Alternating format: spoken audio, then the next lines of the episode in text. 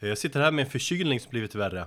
Det är hosta, tjock i bihålorna som det har, eh, lock för ena örat och så känner jag typ ingen, ingen smak när jag äter. Så då är ju frågan om det är döden eller om det är covid som har kommit för att ta mig. På riktigt alltså? Ingen smak? Nej, jag, nej, jag känner typ ingen smak. Jag doppar i smörgåsen i kaffe bara för att förtjäna någonting. Men eh, nej, inte så mycket. Och så är jag extra trött också eftersom jag var vaken i natt och såg Metallicas häftiga streamkonsert och somnade typ klockan tre. Ungarna kom och hoppade på mig när jag låg där i soffan. Vi, i och för sig, jag tror de sov till åtta eller något sånt där. Jag är trött. Men det var gött att se Metallica-gubbarna och det gjorde mig liksom glad. Så trots att jag är förkyld som satan och dödstrött så är jag ändå på rätt bra humör. Härligt va?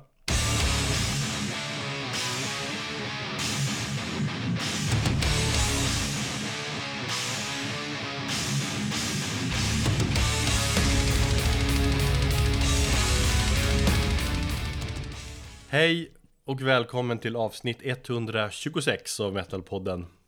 Jag som heter Erik. och med mig har jag Thomas, hej! Hej! Fan, vi sågs ju i verkligheten. IRL så att säga häromdagen. Det har vi inte gjort på flera Ja. månader. I juni var det senast. Mm. Fan, det var härligt. Få åka, åka lite bil tillsammans och promenera tillsammans, äta lunch tillsammans och gå på skivbutik tillsammans.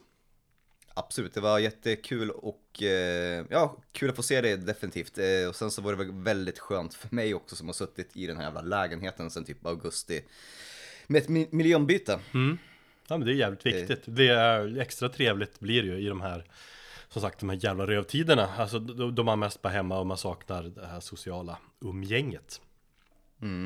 Nej men du, du kände ju peppen från mig där på kvällen när jag kom hem. Jag, var ju, var ju, jag var ju lycklig. Ja, du ska att du inte vara så här lycklig på år och dagar. Ungefär ja. Ja, det är kul, kul att höra. Kul att se. Och kul att ses. Men anledningen till att vi sågs var ju eftersom vi spelade in en intervju med eh, Claudio Marino. Så vi ska lyssna på alldeles strax. Och eh, ni som inte vet vem Claudio är så, kan säga, han har jobbat som filmmakare och musikvideoregissör. Han har gjort en massa, han har gjort en massa bra grejer. Och jag rekommenderar att man spanar in claudiomarino.com och eh, även hans filmbolag där artaxfilm.com Ja, och känner man inte till honom sen tidigare så lär man bli eh, varse om honom eh, som konstnär och som, som person eh, efter intervjun. eh, För att göra metalpodden koppling så har han ju faktiskt gjort vår logotyp också Det är coolt Mm. Men eh, i dagsläget är han ju aktuell med en, en eh, dokumentärfilm om Behemoth eh, frontfiguren Nergal. Eh, En dokumentär som vi båda har sett och som vi gillar eh, jävligt mycket båda två. Och som vi kommer gå in lite på djupet om i, i denna intervju. Ja, och eh, med det sagt så tycker vi dyker ner i intervjun direkt här och nu. Vi kan väl också säga att eh, vi, vi kan väl rekommendera att, man, rekommendera att man går in på artaxfilm.com Så kan man förbeställa filmen där och man kan också köpa biljetter till de kommande eh, biovisningarna Precis. Som kommer hållas i Stockholm, Göteborg och Malmö veckan innan premiären som är den 27 november. Yes Och sen har vi en eh, tävling på gång också så håll koll på våra sociala medier För det Um, Men då kastar vi oss in i intervjun med Claudio Marino Mycket nöje.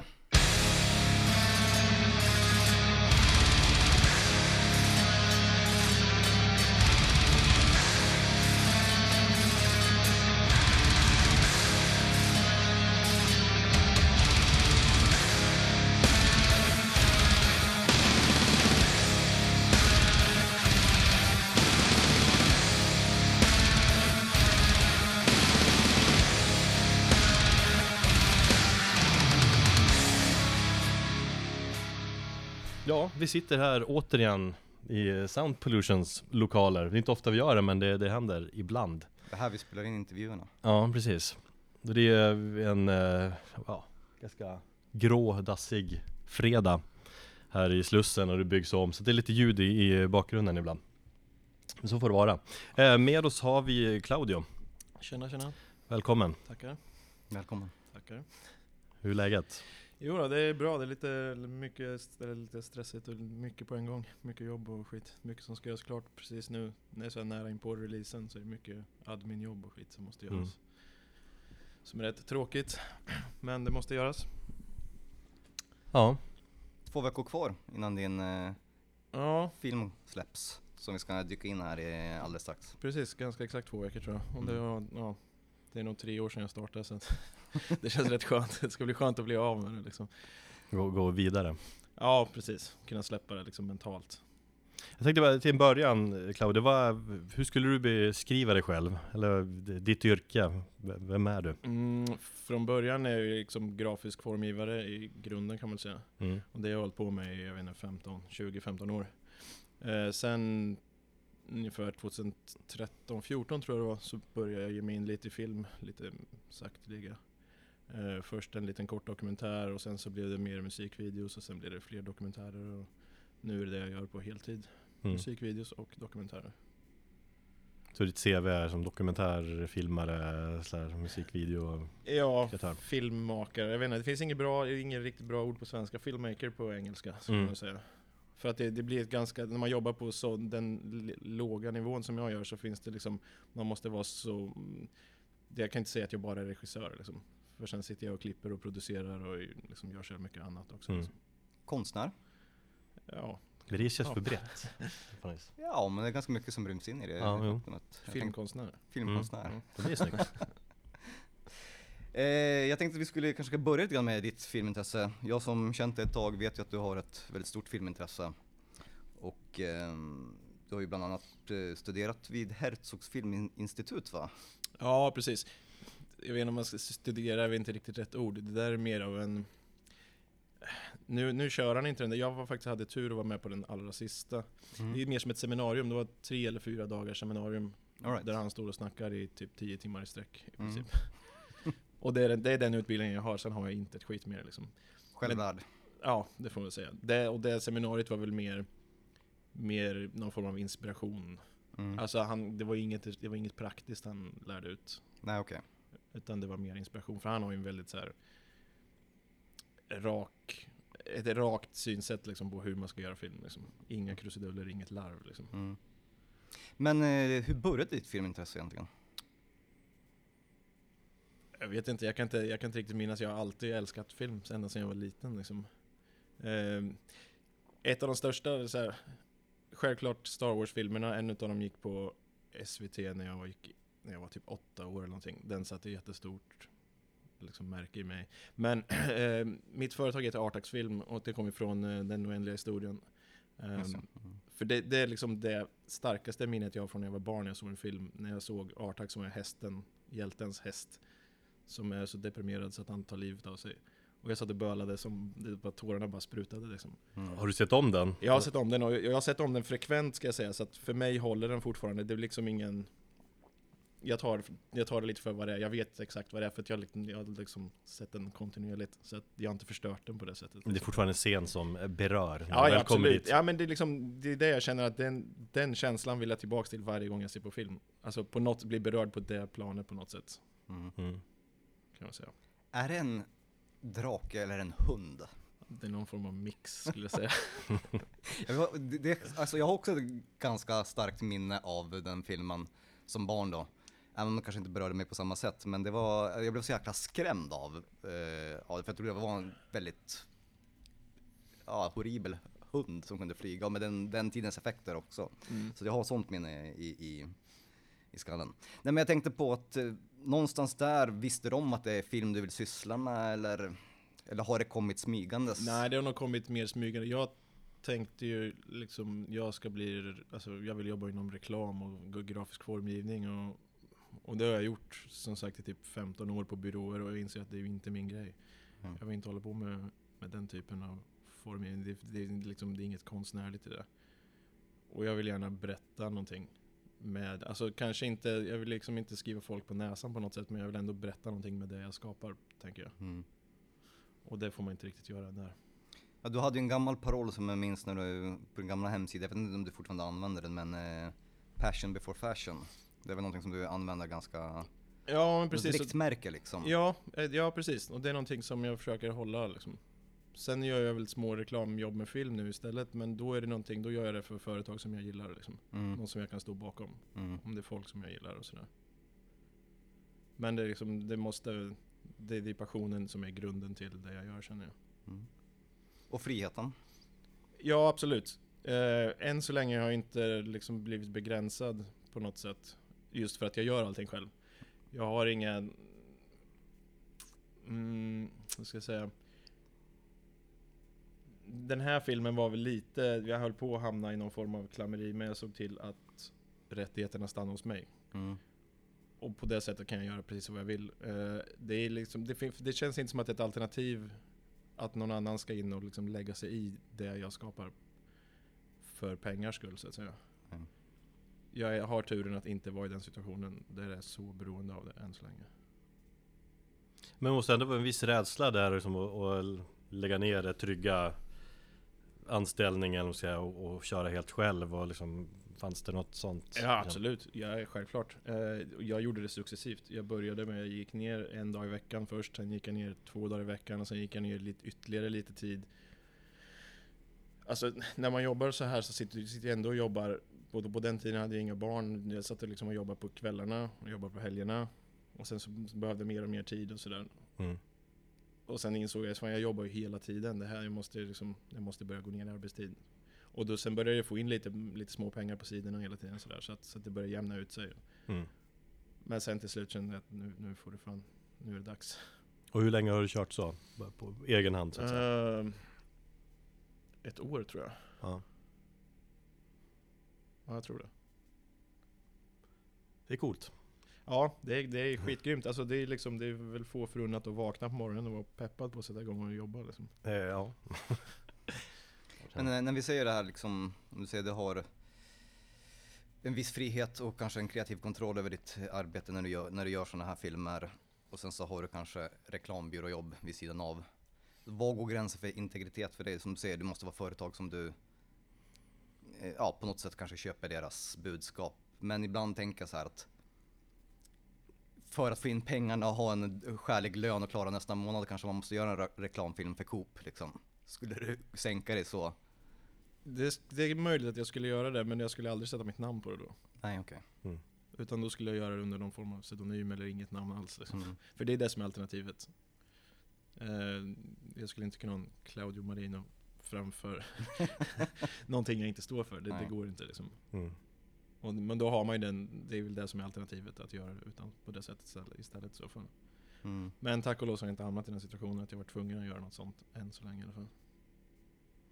Ehm, hur har det gått nu senaste året? Eller jag tänkte med Corona grejer, hur mycket har det påverkat dig? Det påverkar alla mer eller mindre, men alltså hur i ditt arbete och Alltså jag måste nog säga att jag har faktiskt inte påverkats jättemycket utav det. Eh, tack och lov. Ehm, inte vad jag vet i alla fall. Det var ett, ett reklamgig jag gjorde i våras som jag inte fick betalt för. Men i övrigt så har det liksom flutit på. Och det här med dokumentärfilmerna som, som jag sa, den har jag hållit på så jävla länge. Så det jobbet har ju liksom, det har ju varit kontinuerligt med jobb. Även om jag inte suttit heltid med den så har det ändå varit, det har tagit upp ganska mycket tid. mm, Och det börjar väl betala sig nu då liksom, ekonomiskt. det här är skönt. Eh, om vi går in lite på ditt, eh, eller på dokumentärfilmen och vi ska snart prata om eh, Nergal-filmen där, men när man ser dina, eller de grejer du har gjort, du, du har ju Känns det som, när man säger att du har ett väldigt speciellt bildspråk. Ehm, Har du liksom några tydliga influenser? Så kan du titta tillbaka och se, ja men de här regissörerna eller de här dokumentärskaparna har jag kollat på liksom för att hitta din, din grej om man säger så Nej, det är väl snarare en tidsepok då skulle jag säga. mm. Eh, att det är sent 70-tal till mitten på 80-talet rent visuellt. Mm. Alltså där, där innan hela MTV-eran satte igång, innan den här all, kort attention span, alltså innan allt det, där det, där liksom scener får ta, får ta den, den tid de kräver. Ehm, nu pratar jag framförallt om fiction liksom, men alltså riktigt skådespeleri för mig, det är ingenting man klipper ihop med 15 klippbilder liksom, utan det ska, den scenen ska kunna utspelas i ett rum som teater. Liksom. Det är då, det, då känns det som att det är riktigt skådespeleri. Och det där tempot har jag tagit med mig. Eh, jag vet inte, dels därifrån, men sen är det lite som, en, som jag är som person. Vill jag se på någonting så vill jag göra det helhjärtat och liksom sjunka in i någonting och bli liksom invaggad. Det är samma sak med musik också. Jag gillar väldigt mycket drone och repeat musik liksom. Att Man- bli man vill invaggad i försvinna någonting. i ja, någonting, ja. exakt. Mm. Så det är väl den, den visuella stilen. Det sagt så jag, när jag gör mina, alltså musikvideos så är det ju tvärtom totalt i vissa fall. Liksom. Och det är just det, det, det är en fördel att kunna göra så snabba, korta jobb för att få någon form av kreativt utlopp Mm. där man kan göra någonting som ser helt annorlunda ut. Så där kan det vara helt hysteriskt och jättemycket färg eller jättesnabbt klippt eller vad som helst. Liksom. Och de små inloppen är jätteskönt att ha när man jobbar med, en, med ett, ett långt projekt som liksom är pågående hela tiden. Mm. Jag såg den här eh, videon för Priests, ehm, det här bandet mm, som du släppte häromdagen va? Ja, Där har du väldigt tydligt så här 80-tals eh, influerat det Ja, där verkligen. med, med, med liksom hela den här estetiken. Men så kanske man kan gå tillbaka och titta på hur du gjorde videon för Watain. Där var du mer hårdrocksinspirerat där. Men, men finns det någonting, vad hämtar du de här liksom inspirationen för? Det här ska ha mycket eld. Nej men det blir lite, det är helt olika. Jag, brukar, alltså jag har en mapp på, på skrivbordet på datorn där jag så, här, så fort jag ser någonting, vart det än är, liksom, om det är bild eller rörigt eller någonting så bara skickar jag ner det i den där mappen och tänker det här vore coolt att göra någonting sånt här, eller den här effekten eller mycket grafisk formgivning så här, fan vad snyggt, det där kan jag använda till någonting säkert. Och så Mm. bara öser jag ner det i den där mappen så har man det hela tiden. Och vill så här. Sen det startas någon liten, en liten idé som börjar gro och tänker jag skulle verkligen vilja göra någonting. Speciellt nu med den här, det är ett bra exempel med Priest-videon som är väldigt mycket så här sent 90-tals dåliga data Ja, kan. Ja. codex och sånt där. Så jag tänkte jag, fan det där skulle jag vilja få in, men det är jättesvårt att få in det. Alltså på, på, ja, det, är, det är få som, som förstår den grejen, som blir liksom Som ser det som något, någon, någon form av nostalgi, de ser det fortfarande som något Så där ska det inte se ut liksom. så där fick jag verkligen gå all in med den där, och det är en sån här grej som har legat kvar. Sen har jag köpt några effekter och plugins här som man sitter och skruvar och leker med samtidigt. Så nu fick jag verkligen chansen att använda det där, bara, nu jävlar. Ganska kul ändå. Jätteroligt.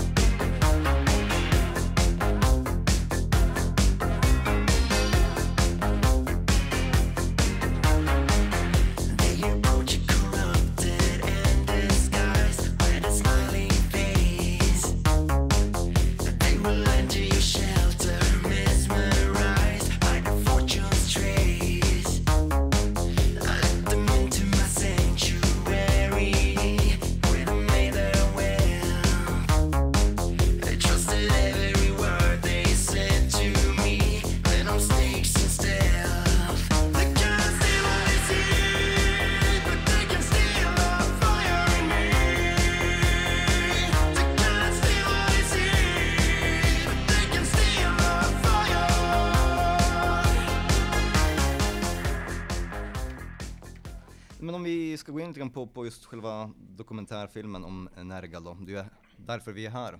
Adam the Apostate, som sa, eller Är de Apostate? det apostat? Apostate. Ja. Nergal, det är rätt i. Vi ja, tjafsar ju alltid om våra uttal Ja. i, i podden, så att varför ska vi göra någon skillnad idag? Precis. Hur kom du på idén att göra den? Ehm, ja, bra fråga. Eh, som sagt, det är typ tre, tre år sedan. Eh, jag, jag kontaktade honom eh, efter att jag hade läst hans biografi tror jag. Då lyssnade inte jag på Behemoth alls nästan. Det var först vid The Satanist som jag liksom upptäckte dem som band. Mm.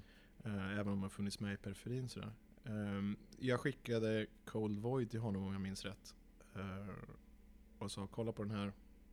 Vill du göra något liknande? Liksom. Och det var väl så idén satte igång. Han, han bara ja, absolut, skitcoolt så, här. så jag flög ner till Warszawa. Hade några möten. Väldigt lägligt när de hade någon så här två dagars festival där. Så, så jag var där och hängde och, så där, och bestämde det. Och sen så åkte jag tillbaka några månader senare och satte igång. Mm. Så det var, det var väl själva grunden till det tror jag. Du fick kontakt med honom direkt då, liksom, du skickade till honom personligen eller? det- Eh, det minns jag inte, men jag, om jag gick via någon omväg eller direkt. Men, Jag tänkte att Det kan vara ganska svårt att få tag på honom. Sådär. ja, jo. Utifrån. Har du försökt Thomas? Eh, nej, det har jag inte gjort. Jag har fått omvägar de gångerna och faktiskt fått intervjuförfrågningar och sånt där. Mm. Nu senast var det väl på, eh, de ska spela på Gä- Gävle för två år sedan eller någonting. Så, men det blev inte av.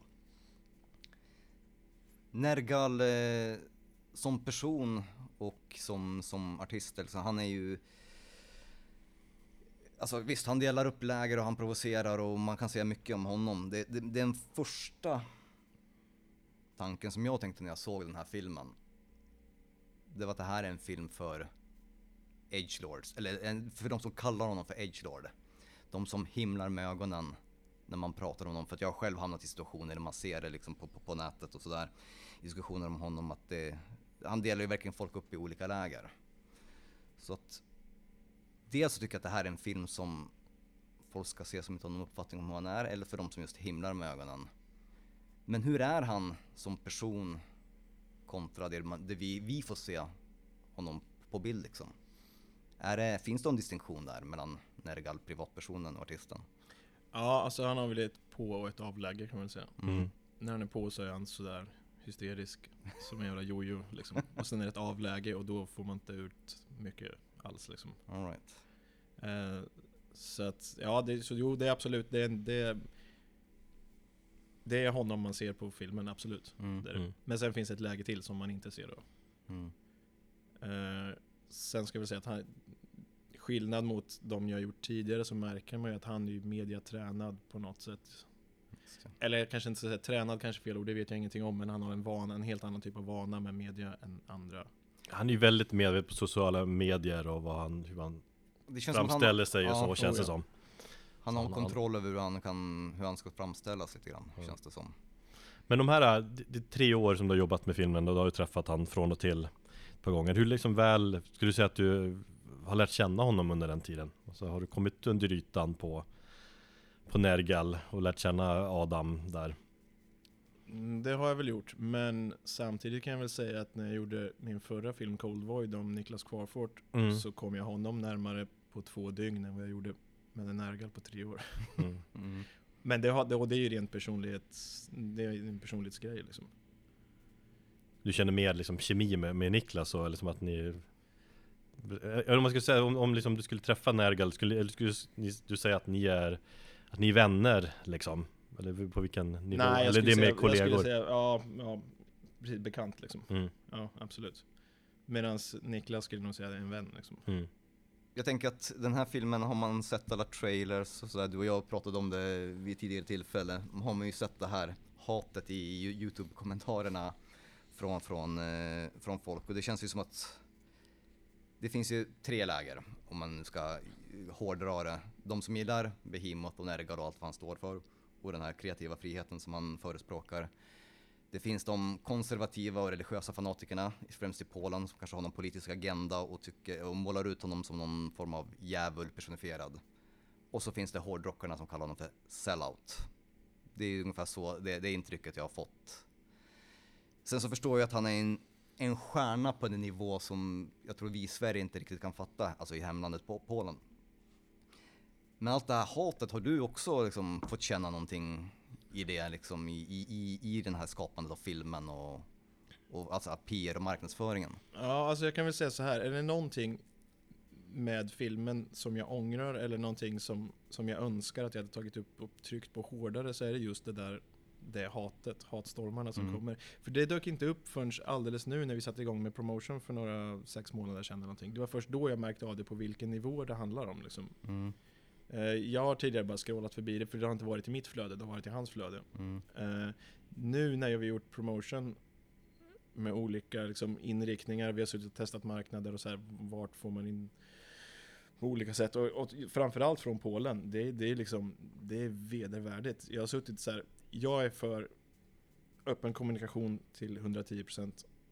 Ja, censur, det är absolut, det går inte. Men när jag sitter och kollar i de där trådarna så jag förstår inte hur man, om han ens själv sätter sig in i det där. Jag, antagligen inte. För det, det går inte liksom. Jag vet själv hur det är om man läser recensioner eller någonting. Läser du nio bra så är det den tionde som är dålig som Mm. fastnar liksom. Och sitta och läsa det där, det, det förstår jag inte hur man pallar alltså. det, det är på en nivå som, som jag inte, det, jag var inte beredd på den liksom. Och det är framförallt från Polen skulle jag säga, och det är gamla metal-snubbar gissar jag. mm. Men samtidigt är han väl väldigt liksom älskad också, eller har sjukt många fans just nu i hemlandet. Och så, så att det är kanske det beslutet han har gjort, att han koncentrerar sig på dem, att han är Ja, men att det är många som gillar honom. Ja, men det är det som Thomas säger, det är på en nivå, alltså på andra sidan då, som är, alltså om, när vi har varit ute och bara tagit eh, en öl eller någonting, liksom, det kommer ju fram folk som jag inte skulle ha en liksom så här, hur, hur vet de vem han är? Liksom, kommer Mm. fram och ber om autografer och ska prata och så här, servitörer som stannar och liksom vill autografer och så här, på ett helt bisarrt sätt. Liksom. Mm. En metal, alltså jag, jag vilken metal-karaktär i Sverige som helst. Det, det är, ja visst, superkänd inom genren men sen är det ingen som vet vem de är. Liksom. Är inte lite svenska mentaliteten också att man går inte fram till en Jo, Sån- absolut, det ligger någonting i det. Men här alltså, om man ser de här personerna som kommer fram, jag, jag skulle aldrig tro att de skulle kunna veta ens vad Behemoth är. Liksom. Ja. ja. ja. Det finns en eh, del i filmen, liksom, du har ju strukturerat, strukturerat upp filmen i, i liksom olika kapitel. I någon form av, jag vet inte om det är kronologisk ordning men i alla fall, den är strukturerad. Som eh, ganska enkel att följa, jag gillar själv den här kapitelindelningen. Ehm, och det finns ju ett, speciellt ett, eh, en del där, där han pratar lite grann om sin, sin familj och sin barndom, om hur han blev hårdrockare och hur han började liksom hitta den här kreativa friheten och att han var tvungen att liksom göra någonting mer än, än, än, än, än vad han gjorde, vad han höll på med liksom. Det har ju väldigt mycket att göra med kommunismen i Polen och sådär. Eh, jag tänkte på just det här kapitlet om, om hans föräldrar och hans bror, som jag tyckte var jätteintressant och gärna hade faktiskt velat, ha, vel- vetat mer om. Var det någonting som klipptes bort eller fanns det mer material där? Jo, det fanns mer material. Eh, det är väl bara att jag personligen, varje gång jag läser en biografi eller ser någon form av liknande dokumentär, så tycker jag oftast att Ja men kom igen nu, skit i det där barndomsgrejen, det är inte så Ja. intressant. Jag vill se när det, när det väl startar, det är då det börjar bli intressant för mig. Så det var väl lite en personlig grej. Och sen så blev det, vi grottade ner oss ganska ordentligt i den här liksom Polen bakom muren och det här. Mm. Eh, så det blev ganska mycket av det där och sen så, ja, sen så ja men absolut, det, det, det var sånt som jag valde att ta bort medvetet. Liksom. Mm. Sen är ju filmen uppdelad i sex kapitel som du kanske ville ha välbalanserad också utifrån tid och så. Ja, både och. Alltså de är, tidsmässigt så är de ganska obalanserade ska jag säga. Det är ett kapitel som tar upp väldigt stor tid. Ja, jo Eh, men absolut, jag, jag är för struktur. Eh, jag, jag tror att alla mina dokumentärer har någon form av kapitelindelning. Sådär. Och det är något personligt som jag, jag vet inte varför riktigt, men det, det bara är så. Eh, och det föll sig naturligt att göra likadant här också. mm. Det är ett lättare sätt för mig att jobba och sen är det skönt att hålla saker. Nej, an, anledningen till att jag tog upp det här just om hans till exempel brorsa, det var ju att jag trodde att han, jag har ju läst hans biografi och läst en hel del om, om, om honom som person. Jag trodde alltid att han var ensambarnet. Så att jag blev ganska förvånad när han började prata om att han hade en storebrorsa som stack. Så det var, det var därför den, den frågan kom. Men som sagt, det, är, som sagt, det kanske är en ointressant för vissa andra. Mm. Det är Men- du som kan Nergal utan innan. Ja, nu är jag ingen Nergal-expert, absolut inte, men det fanns ju en ehm, Fast det är det ju. Får man väl ändå säga. Nergal-expert, ja Men det fanns en, en, en eh, igenkänningsfaktor i, i, i, filmen som vi kan komma till i, om, en, om en stund. Eh, Ja, men jag tänkte bara det här med hur mycket material, det är en ti- dokumentär är en timme lång. Eh, och du har träffat han några gånger. Hur, hur mycket material hade du från början? Hur mycket material har du klippt bort? Hur många, hur många ja. timmar snackar vi? Jag har jättemycket material. Alltså jag, jag var i Polen eh, fem eller sex gånger tror jag. Jag var med på en turné i Skandinavien. Vi var på, vi hade en pressdag här i, i Stockholm, men vi hade vi var med i Gävle. Alltså jag har varit med jättemycket, så det finns massor material.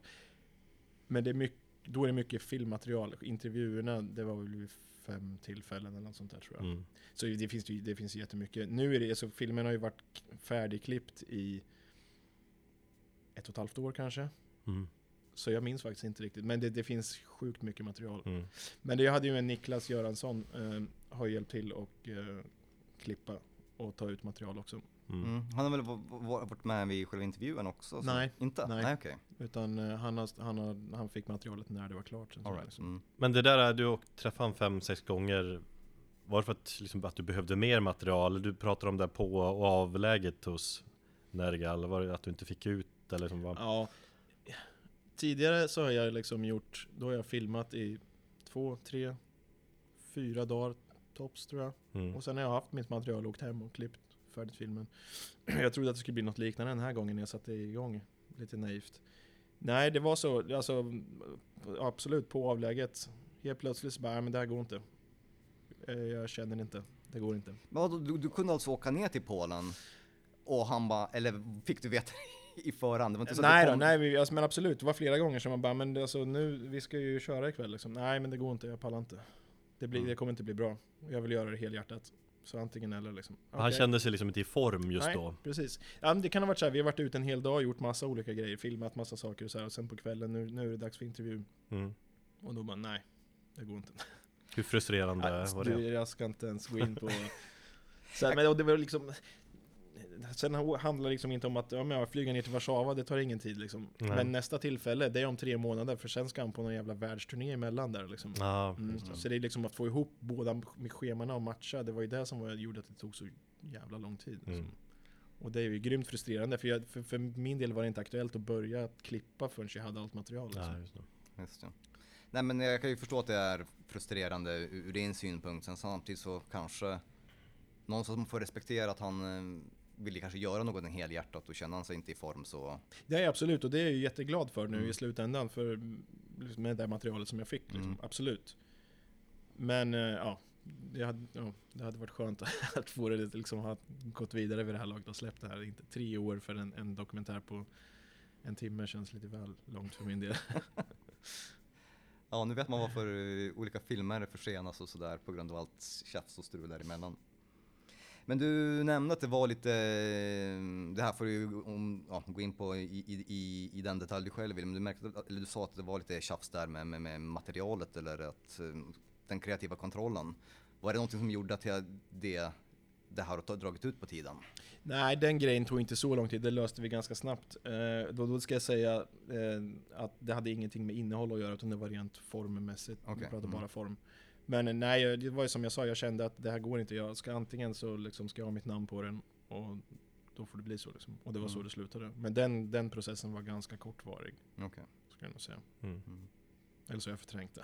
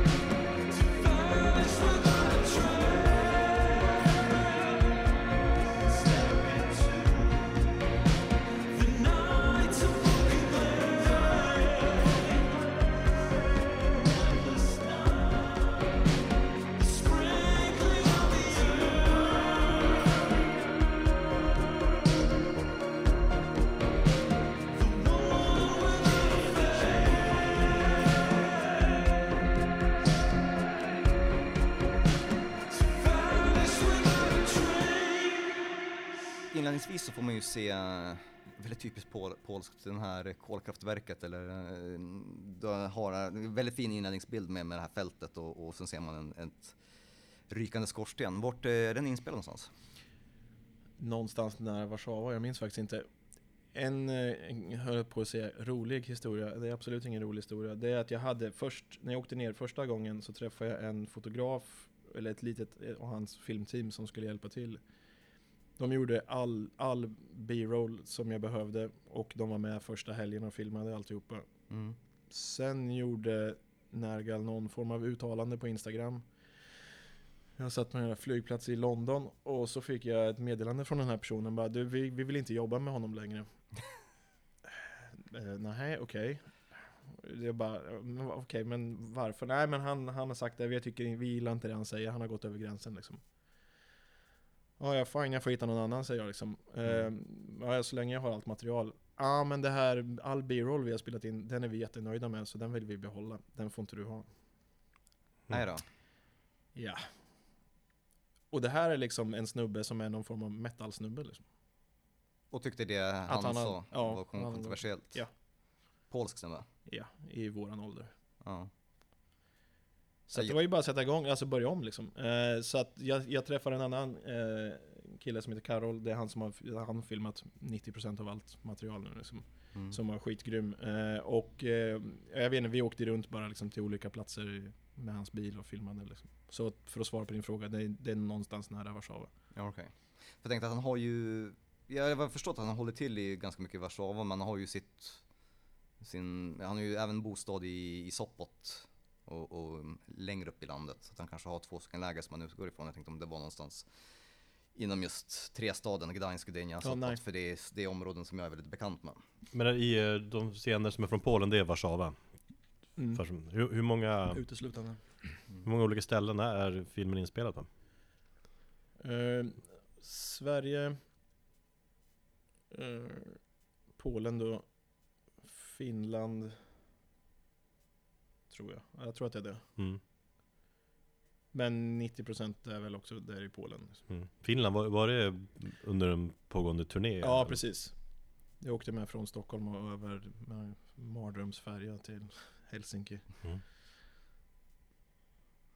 Eh, det finns en scen som jag tycker är väldigt stark när han, eh, han sminkar sig. Vem, vems idé var det? Ja, det var min idé.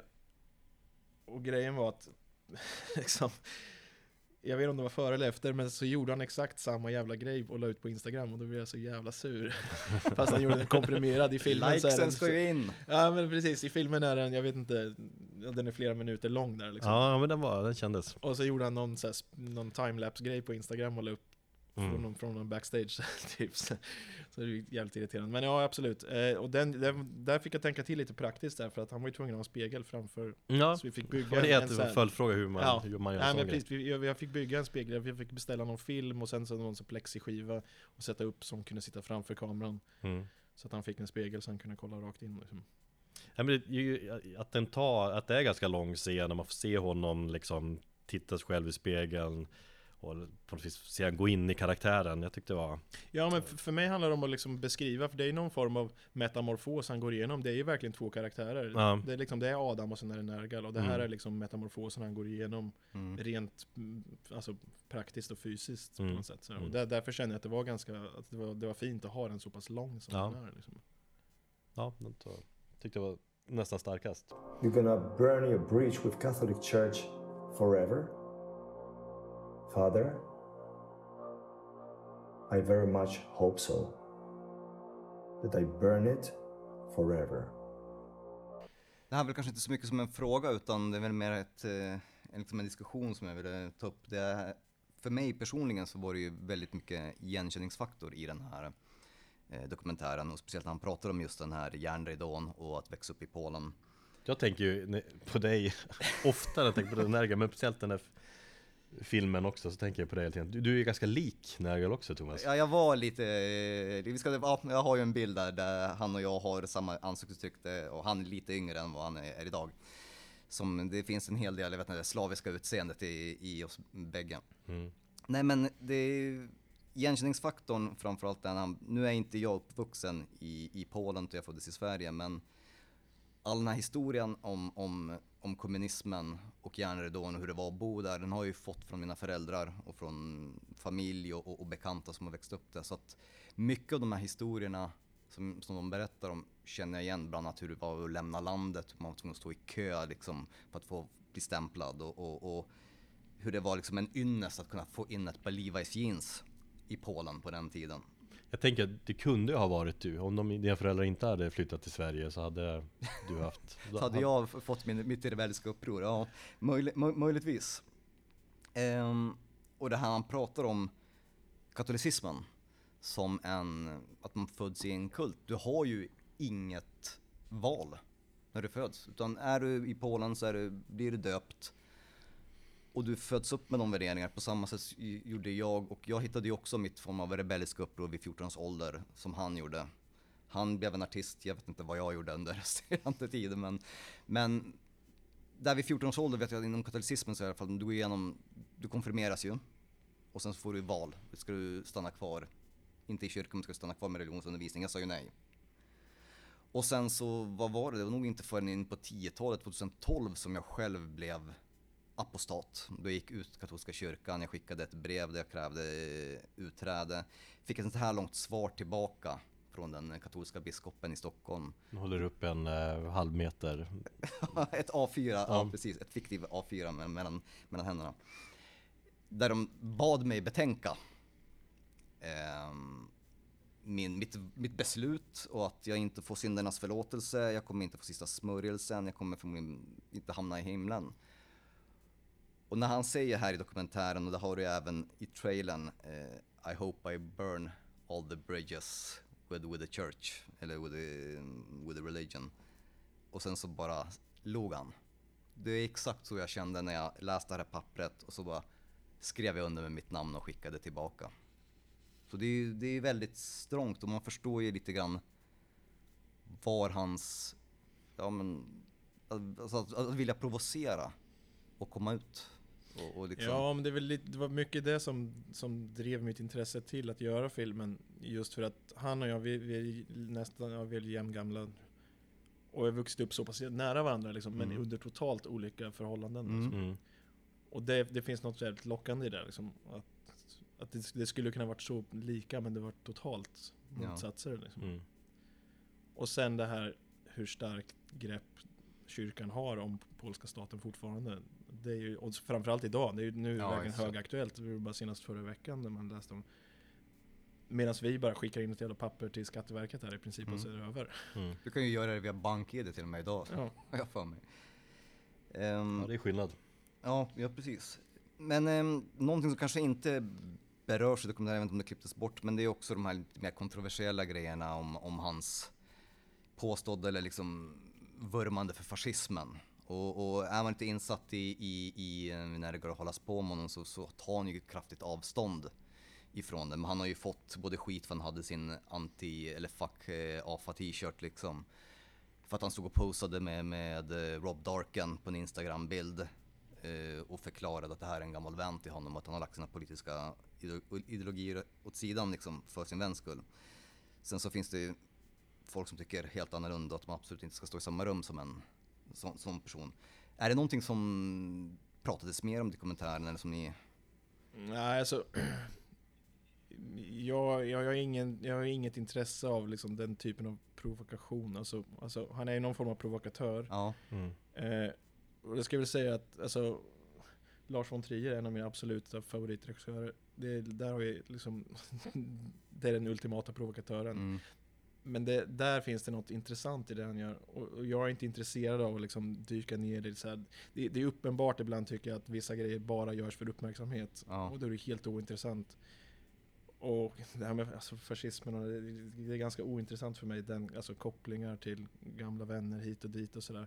Så nej, det var inte, det var en, alltså, jag tycker det är uppenbart. Ser man filmen så förstår man vart han står någonstans. Och jag tycker att det räckte liksom. ja men Sen det, kan man dra sina egna slutsatser om vad han gör, om han står och heilar eller är utklädd till nazist eller vad man, Mm. vad man nu vill göra. Liksom. Ja. Nej men det, det är exakt det jag tänker också att de som, som står och skriker det bör i så fall se filmen för att få sig en liksom inblick hur han funkar som person för det tycker jag man får och, och, och hans behov av att provocera och ja, visst, vissa provokationer är jättebanala. Jag tycker för sig det är jättekul att se Jesus uppspikad på en kuk liksom och lägga ut på sociala medier men det var ju också en grej som, som ledde till ganska Ja, den blev ju en fullständig mediastorm där Ja. i... Det hade ju, ingen hade ju ens tittat på dem där det hade varit i Sverige. Då förstår man liksom skillnaden hur det kan vara i, i Polen och, och liksom, ja, den kyrkliga, kyrkans inflytande.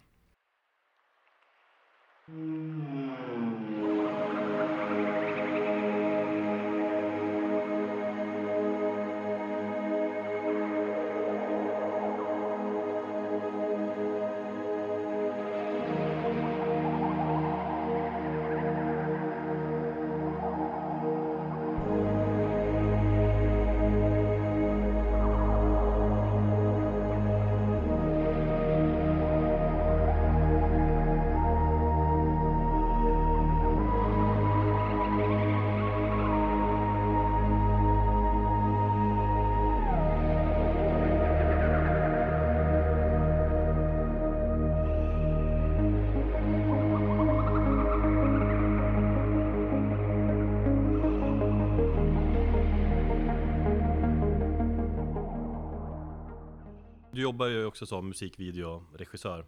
Ja. Musikvideos 2020, är det hett? Det är många som säger att det är liksom Att det är dött och det är långt efter liksom MTV-piken och så. Vad, vad har du för syn på? Ja, Vad- man skulle, skulle vilja säga på två sätt. Alltså, alltså för det första den budgeten som man hade på MTV Piken, det, det, det är en långfilmsbudget idag. Ja. Så det finns ju inga pengar i det, absolut inte. Men varenda jävla artist vill ju ha 100 videos på YouTube idag. För att folk lyssnar på YouTube. Just ja. Mm. Så det finns, alltså det är ett jättestort behov. Alltså alla lite större band gör väl åtminstone två videos per platta liksom. Mm. Men sen har man baksidan också att det går att bara gå och köpa en jävla digital kamera eller till och med en iPhone och göra en hyfsad video. Och majoriteten kanske inte har Budgeten kanske inte finns. Nej, budgeterna blir ju ganska små liksom. Den största budgeten jag har jobbat med det var ju Behemoth, inte så konstigt kanske. Mm. Eh, så att ja, nej det finns ett jättestort behov men det finns inte mycket pengar. Mm. Men jag känner, eller jag, jag älskar ju musikvideos men det är ju många jag känner också som inte liksom bryr sig idag. Um, men känner att du får den där responsen, det är fortfarande roligt att göra och det, Jag tycker det är jätteroligt men det är ju liksom framförallt för att det är ett, en form av konstnärligt uttryck. Och sen Ja. beror det helt och hållet på vad man gör för, med, för artist såklart. mm. Jag fick, det var skitkul respons på den videon jag gjorde som släpptes igår med Priest. Liksom. Mm, ja det var alltså, jävligt verkligen, alltså, folk som verkligen engagerar sig och då är det ju skitroligt liksom. mm. Men så blir det ju inte med alla, allt man gör såklart. ja. Men det är framförallt liksom för det konstnärliga utloppet som gör att det är roligt. mm. Sen önskar jag mig såklart att det fanns större budgetar. Man kan säga, du, du har gjort många musikvideos med med band eller artister som håller sig någonstans inom rock, metal, facket. Du har ju också gjort en musikvideo med Regina Lund. Hur gick det till? För det känns lite otippat. Alltså, Ja, om man jämför med de andra. Nej men det är så, att jag gör nästan uteslutande metal-grejer, det, det är ju för att jag kommer från den bakgrunden. Mm. Det är därifrån jag får kontakterna och ju desto fler och större grejer man gör, desto fler är det som kontak- kontaktar. Mm. Så jag vill gärna göra andra saker också. Jag vill, Ja. inte, jag vill inte bli liksom metal-regissören. Jag tänker bredare och lite större än så. Eh, Så att, ja, det, så svaret på din fråga är väl ja, det var därför jag gjorde den, för att visa att jag kan göra andra saker också. Fick du en förfrågan? Var det från henne eller hur gick det Eh, hon hade ett management som var i en filmstudio som jag gjorde någonting annat i. Så Mm. vi, fick kontakt den vägen. Liksom. Och hon var super på. Mm. Nästa projekt då? Du har pratat lite grann om att eventuellt vilja göra en spelfilm. Ja, det skulle jag verkligen vilja göra. Men där, jag tror att det är jävligt svårt eh, av flera anledningar att göra den typen av spelfilm som jag skulle vilja göra och göra det i Sverige. Men alltså, jag, har en, jag har skrivit på ett kortfilmsmanus som jag måste göra. Det kommer jag göra någon dag. Så det är en fråga av tid och, liksom, Mhm. och ekonomi. Eh, dokumentärfilm, vi har några projekt som ligger och flyter som vi ska ha ett möte snart om några veckor. Och sen, men det är ingenting som är klart än så länge. Det är ingenting du kan Nej. avslöja. Tyvärr. Men det kommer, bli, det kommer ju absolut bli fler dokumentärer. Det var en, eh, en gång så pratade du och jag om Wolves in the Throne Room. Åka till Kaskadien och göra det. Ja, nej, det projektet känns helt ointressant. Eh, De var med på den här turnén med Behemoth eh, som jag var med på. Mm. och ja, nej, det känns inte aktuellt. Nej, och sen känns det som att när du gjort Behemoth så har du slagit så pass högt så du kanske vill överträffa dig själv. Ja, och återigen, jag vill inte hamna i något fack och bara Nej. sitta och göra metal-dokumentärer.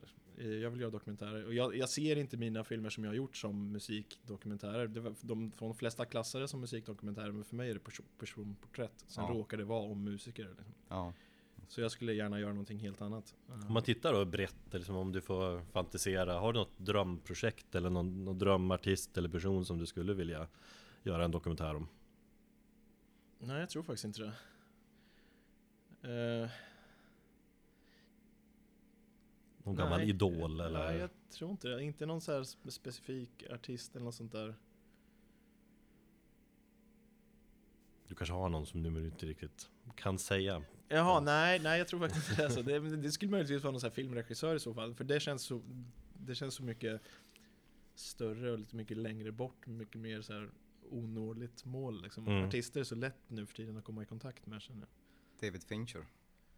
Nej, Nej, inte nej. nej, inte min grej. Eh, Jerry Bruckheimer. ja, precis. Eh, lite avslutningsvis då om eh, musikkarriären och din musikkarriär. Du, Erik här, du får ta ord. Ja, du är ju inte bara eh, filmmakare så, du har ju en liten musikkarriär, eller har den sidan också. Du, Ja, jo, den är väl ganska gammal skulle jag säga vid det här laget. Eh, Vi har, inte, vi har ju ett band som heter Tid som fortfarande Det är väl någon form av viloläge. Vi har släppt tre plattor och den sista kom väl för fyra år sedan eller någonting i den stilen. För då när jag minns när man läste om tid, då var det väl lite en ursäkt att Många av medlemmarna spelar i ett stort band, eller i Ghost där Men den ursäkten finns ju, eller har ni inte längre? Jaha, du Ehm. menar en ursäkt för att inte göra musik? Ja precis, att det gick lite segt där. Ja, nej absolut. Eh, jag vet inte om de spelade Ghost när vi började, jag tror inte det. Jag tror att vi alltid har jobbat ganska långsamt och det är ju ett hobbyprojekt, det är ju ingenting som vi vill satsa på någon av oss. De har ju Magna Carta Kartell, det är ju exakt samma band för att, fast jag är med Mm. istället liksom. eh, Och de satsar ju helhjärtat på det nu. mm. Men eh, det kan, det kan mycket väl hända att det blir något mer. Men det är ingenting som ni har planerat att nästa Eller till våren eller till hösten att det liksom ska ni ta upp det igen? Nej, Eller? nej det är det inte. Och det är, det är väl ingen, eller jag ska inte prata för de andra, men jag känner inte att jag är intresserad av att bli något sånt här turnerande band. Har ni spelat live? Ja, vi har spelat live en gång på en teater. Ehm, och det väl, skulle vi göra gig igen så blir det väl något sånt. Alltså där man kan styra hela produktionen i sig liksom, och Mm. göra någonting väldigt visuellt. Men inget så här turnerande känner jag inte är aktuellt. Det finns inte tid för det. Men känner du liksom inte suget ibland efter, nu sitter du här vid en SM58 mick, liksom att du bara skulle vilja ta den och, och vråla på Jo, den absolut. Verkligen, det, det finns det. Eh, och liksom stå framför en publik och uppträda så här, det, är- det är bland det bästa som finns. Liksom. Men det är sånt jävla steg fram till det. Liksom. Det Mm. kräver så jävla mycket jobb, så mycket liksom, energi och repande. Det, när man väl är inne i processen så är det en helt annan sak. Men för att komma dit så krävs det jävligt mycket jobb. Och när man väl är där, då ska det liksom rulla på hela tiden för att det ska hållas färskt på något sätt. Och Mm. vara borta hemifrån. Och ja, nej, jag håller hellre på att sitta hellre ensam vid datorn och göra film tror jag.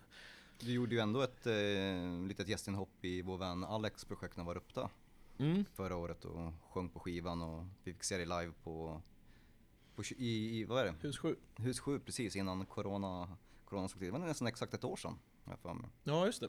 Mm. Ja, nej, det var skitskojigt faktiskt. Eh, Och det var kul också att så här, liksom, för där var det verkligen så här motsatsen till vad jag sa precis, att det krävdes inget jobb alls. Det var jag och Joel som satte, satte sången på den där låten och sen så bara, vi fick inte ens repa utan det var ju bara så här, vi fick en soundcheck, vi körde igenom ja. låten en gång och that's it. Och sen gå upp till ett fullsatt hus 7. Det bara, Ja men precis, så, så på det sättet kan jag jobba mer liksom. Ja det var häftig kväll allmänt Ja, en riktigt, riktigt bra kväll och den kan man ju minnas tillbaka här när man sitter konsertlös. Ja. Jag hoppas ju att någon i ert gäng i tidbandet skickar något meddelande att nu är jag sugen, ska vi börja ta itu med det här igen? Men det är inget som du tror Nej, alltså de är ju liksom Läget de är med Magna Carta just nu, det är att de, de är ju liksom De har ju, de är ju färdiga att köra liksom Ja, Ja, det ska komma en ny Magna-skiva va? Ja, precis, jag har gjort en video till Mm, för den skivan och det är typ ett år sedan eller någonting Eh, Så allting är klart Mm. liksom. Så de är ju, de, de satsar, kommer satsa järnet på det liksom. mm, Men sen om, jag vet inte, några turnécyklar efter det eller något så kanske det blir aktuellt mm. Får hoppas på det. Ehm, vi hade gett dig ett uppdrag Just det att du skulle ge lite musiktips. Mm. Och det var du sugen på. Ja, jag skulle säga att eh, jag, det är ett skivor från i år jag skulle tipsa om. Mm. Eh, Mm. och eh, jag är så jävla värdelös på att komma ihåg Ja, men det är så vi, skivtitlar så att jag, jag, jag kommer bara ge liksom artistnamnen så får folk leta upp skivorna. Okej. Nej men det är så vi jobbar i Metalpodden, ger mycket musiktips så tänkte jag att har vi, har vi en gäst med så får, får man bidra om Ja. man vill. Vilket men absolut, eh, då skulle jag säga senaste Ulver-plattan, svinbra. Mm.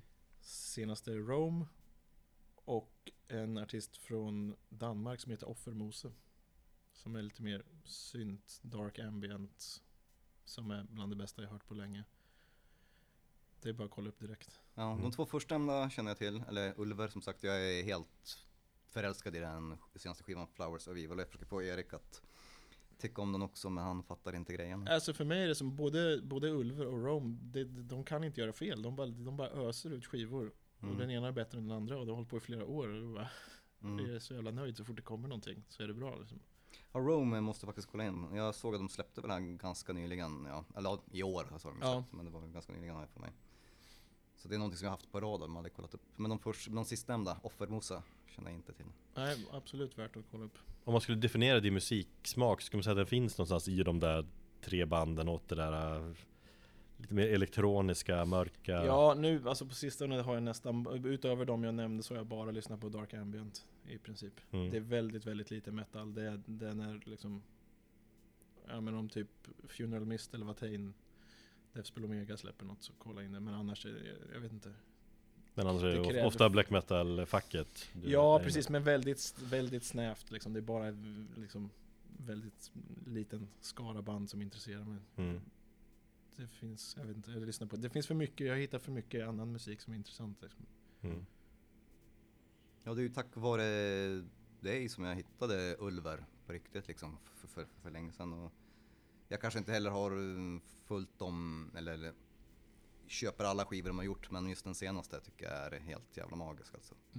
Så det, är, det känns också som att det är ett band som, om man känner dig som, som tilltalar dig för de har ju också det här cineastiska i, i, i sin musik och Ja, absolut. Det finns ju någonting, alltså visuellt också, live är det ju också skithäftigt. Men det är så här, jag tycker att jag respekterar det de gör för att de, de verkligen, de gör vad fan de känner för. Ska vi Mm. spela in en skiva med 70-talscovers, ja men då gör vi det. Mhm. Och sen nu är det 80-tals synt, m- m- mörk synt 80-talsvariant liksom. Då gör de det. Och sen så här, och då gör det helhjärtat liksom. Mm.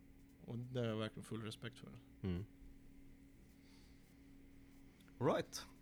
All right. Tack för att du tog dig tid och ville möta upp oss. Tack för att vi fick komma. Finns det någonting du vill tillägga? Se dokumentären. Ja. Två veckor, sen får du andas ut. 7 november på Mm. Video On Demand. Mm. Eller ska man köpa den också? Som DVD. Mm. Eller så kan man vinna den. Just ja. Ja. Via Via, Metalpodden. via Metalpodden. Nej men eh, återigen, tack för att du kom. Tack. Tack.